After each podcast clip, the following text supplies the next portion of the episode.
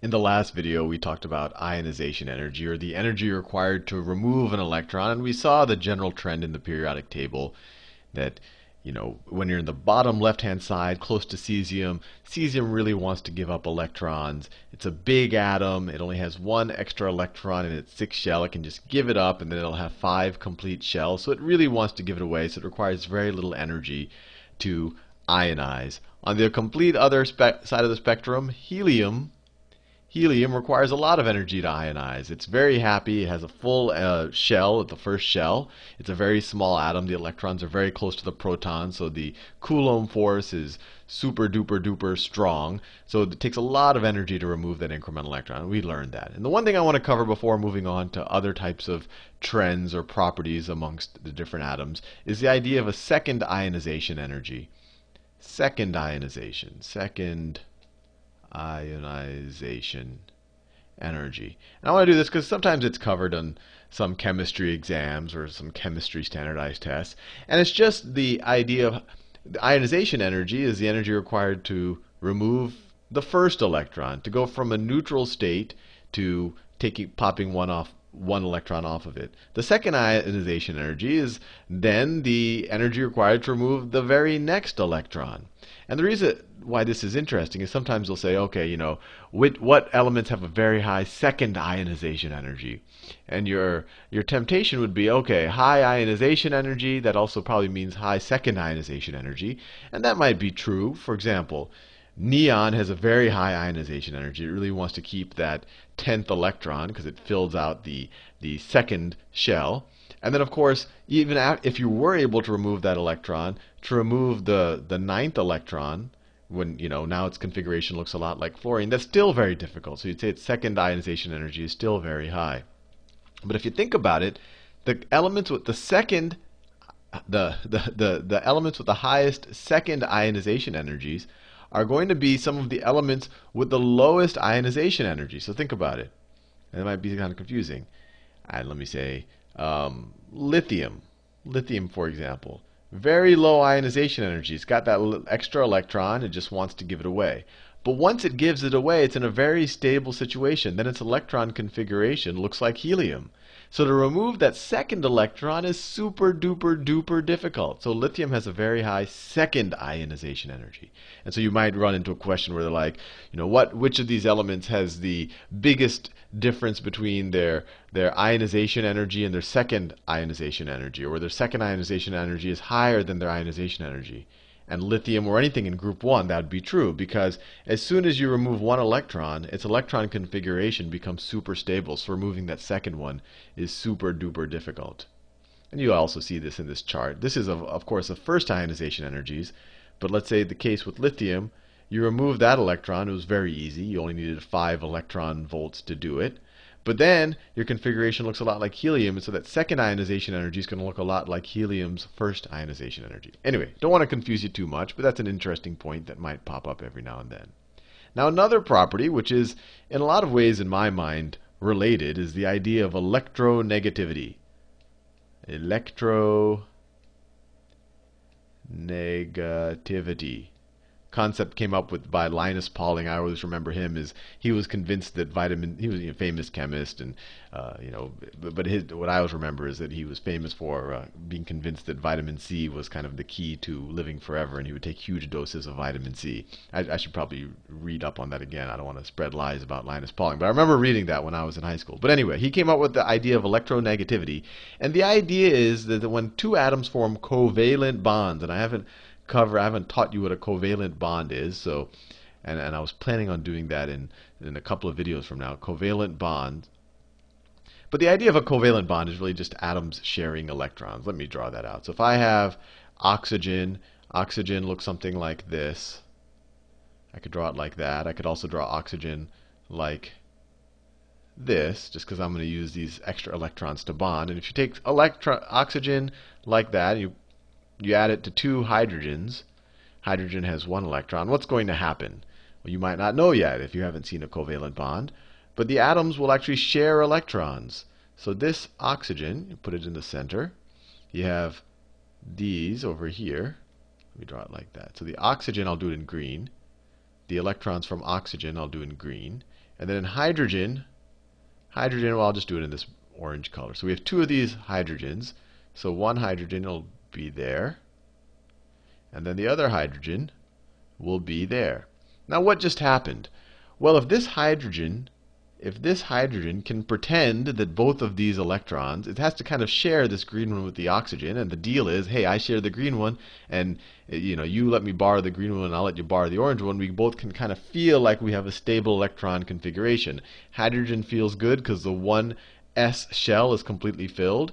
Oxygen feels great because its its valence shell is completely filled with eight electrons, you know, two of which are bars. So it feels great. This is a covalent bond where where the atoms are sharing electrons. And so this is sometimes will be drawn like this. Oxygen, those are the extra electron pairs of oxygen, and they'll just draw a line like that. A line like that. And these that line implicitly is saying, look, there's two atoms on either end. You know, there's the oxygen atom, I mean sorry, electron, the oxygen electron there, and then you have the hydrogen electron there, and they're kind of shared. These two things mean the same thing, but that that line just means a covalent bond. Now, my whole point behind talking about covalent bonds a little prematurely is so that I can touch on electronegativity. And the idea that Linus Pauling came up with is that in these covalent bonds, the sharing is not equal. That some of the elect some of the atoms will hog the electrons a little more.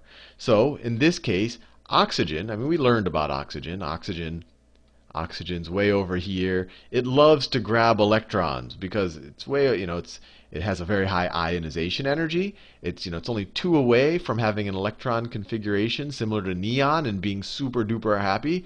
So oxygen loves electrons. Hydrogen's a little bit here or there. It could gain an electron and then it'll be it'll have a stable 1s uh, orbital, or it could lose an electron and it'll essentially just turn into a positive ion. It can go either way. So it's a little bit more ambivalent about which you know what what what it do, what happens relative to the electrons. But oxygen really wants the electrons so that it can get completed. So in this relationship between oxygen and hydrogen, oxygen is more electronegative.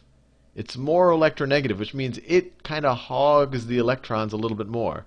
So if you were to draw this this relationship here, it might look something, you know, if you were to draw this this bond, and you know, this is all abstract, and you know, maybe you would draw it that it would be a little bit heavier on that side, and this is not really at, at, all a convention, but I just made that up. Or if you just drew the just the the the hydrogen and the oxygen part of it, maybe you know the electrons spend most of their time around if this is a probability distribution and less of their time around hydrogen. And that would be the true that would be true for the other hydrogen. They spend less of their time around the hydrogen, a lot more of their time around the oxygen. The idea of electronegativity is just that one atom is going to hog the atom the electrons more when you form a covalent bond. Now, if we wanted to figure out the trend of electronegativity on the periodic table, what do you think is going to happen? Which, uh, which elements are likely to hog electrons? Well, the ones that love electrons, the ones that it's very hard to take electrons away from them, the ones that are so close to they're super close to completing their their uh, their uh, a full a full eight valence electrons in their outermost shell. So the most electronegative atoms are going to be right here. They're going to be they're going to be the halogens, especially the fluorine, because the, the small ones are going to be, they want the electrons even more because they're a small atom. The electrons are going to get closer to the nucleus. And the reason why I'm not talking about the, the noble gases here is because these actually these don't form covalent bonds. They're they're always happy. They don't. They're just you know there are all these inert gases. Inert just means that they don't do anything. Similar word is inertia. Inertia means you know the tendency to want to stay at rest, not do anything, or stay in motion. But I won't go in, into that too much. But these are inert. They don't do anything. So these guys react. They form covalent bonds up here, and when they form covalent bonds, they hog the atoms. Likewise, when these guys down here form covalent bonds, they're like, you know what? You can have the atoms. I, I, I, don't, I don't need them. I'm actually happier without them altogether. In fact, sometimes these guys actually just give away the atom. They don't even form a covalent bond. It's called an ionic bond. We'll talk about that in the next video. But as you can see, the trend is the same as it is for, for, um, for ionization energy. These guys, a lot of energy required to remove an electron, and that's because they love electrons. So these guys are also very electronegative. They're going to hog the electrons in, in a covalent bond. These guys, very low ionization energy, very easy to take an electron away from them. And that's why they have very low electronegativity. They're very, they're, they're very unlikely to hog an electron in a bond. Now, the other trend that some people sometimes talk about is the metallic nature of the element. Metallic nature. Metallic nature of an element. And so, you know, there's a lot of things that, in my mind, kind of I imagine when someone talks about metallic nature, I imagine it should conduct electricity, it should be shiny, it should be malleable, and you know, I can kind of bend it without it cracking. That's how I imagine metallic nature. But when people talk about it in chemistry, they're really just talking about a willingness to give away electrons. That's metallic nature, and that is, you know, that is important if you talk about something that's going to conduct electricity or be malleable or have kind of the, you know, have this kind of sea of electrons available that the, the atoms can sit in. But the same trend. Which, which atoms are very likely to give away electrons? Well, the bottom left, right? As you go down, the atom gets bigger, so the electrons are further away from the nucleus. So the the the the nuclear force is or or the the Coulomb force is weaker, so those electrons are more weakly bound. And also, if you just have one extra electron here or two extra electrons there in your outermost shell, you're just like, hey, let me get rid of them, and then I'll have a complete I'll have a complete um, outer shell. So these guys want to give away electrons, so they have a very high metallic nature. These guys want to keep electrons, so they have a want, and they want to take more, so they have a very low metallic nature. In fact, these are you know these are completely non-metallic in any way. And you know within a and if you were to say within a group, the trend, I mean I did the diagonal, but that's in general true, is that the further you go down a group, the rate, the size of the atom is increasing, and the outer the outer electrons are further from the nucleus. So the electron force is going to be weaker, or the Coulomb force is going to be weaker. So you're more likely to give away electrons. So your metallic nature will increase as you go down, and your metallic nature will increase as you go to the left. Because when you only have a couple of electrons in your outermost shell, you want to give them away. So metallic nature, it goes in the opposite direction, goes like that but for the same reason. These guys love to hog electrons. These guys love to give them away. Right? So ionization energy increased to the top right. Electronegativity increased to the top right. Metallic nature increased to the bottom left. The last trend we could talk about is just atomic radius. Atomic radius.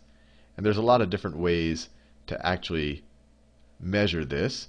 And there's no one best way because obviously we already talked about it. An atom doesn't have a fixed radius. The electron could show up pretty much anywhere. So you could just kind of do a hard boundary. Okay, 90% chance of finding the electron. That's your sphere of, of the atom. Or you could say, okay, if this atom bonds with another atom, what is the what is half the distance between the two nucleuses, right? If you make a bond like that then you could call the this is the distance between the two nucleuses, and then you could say the atomic radius is that. So there's a lot of ways, but I think you get the general idea. It's just the size of the atom. And you could already imagine that as you go down any one group, the size of the atom increases. You're adding on more and more energy levels, more and more shells. The, the atom is just getting larger and larger. In fact, we've used that as an argument as to why, as you go down, ionization energy goes down or electronegativity goes down. So the atoms become larger. Let me make it. The atoms become larger as you go down. Now, the one thing that might be a little unintuitive, what happens as you go to the right? You're adding electrons as you go to the right, but you're also but you're adding them all in the same shell, right? So if this is the nucleus right there, and you're in some shell, some orbital shell, and obviously they're not all spheres, but let's say you're some orbital shell, you just keep as you go to the right in a period, you just keep adding electrons to that shell. Right? This is a super gross oversimplification. And as you go to the right, you also have you have more protons in the nucleus. So this is only getting more and more positively charged. So what happens is is that these electrons get pulled inwards. They get pulled inwards. So as you move to the right on the periodic table, size decreases. So size decreases. Size decreases. So the general trend with size, and then you say, okay, but what about when you go to the next period? You're adding more, you're getting more protons there. Won't that decrease? You are, but at the same time, you're now adding the electrons in a new shell that's further from them, so it gets larger when you get to the new when you go to the new period. So electron size as you go down, large, and as you go to the left, you get larger. So electron size goes from the bottom right to the top left. Although in general, the things that are in the in a in a lower period will have a larger size than most things in a in a higher period, regardless of kind of what group it's in. But the general trend within a peer, within a group, the more the higher the number, the larger the atom. Within a period, the the more protons you have, the smaller the atom. Anyway, Hope you found those interesting. In the next few videos, we'll start with bonding.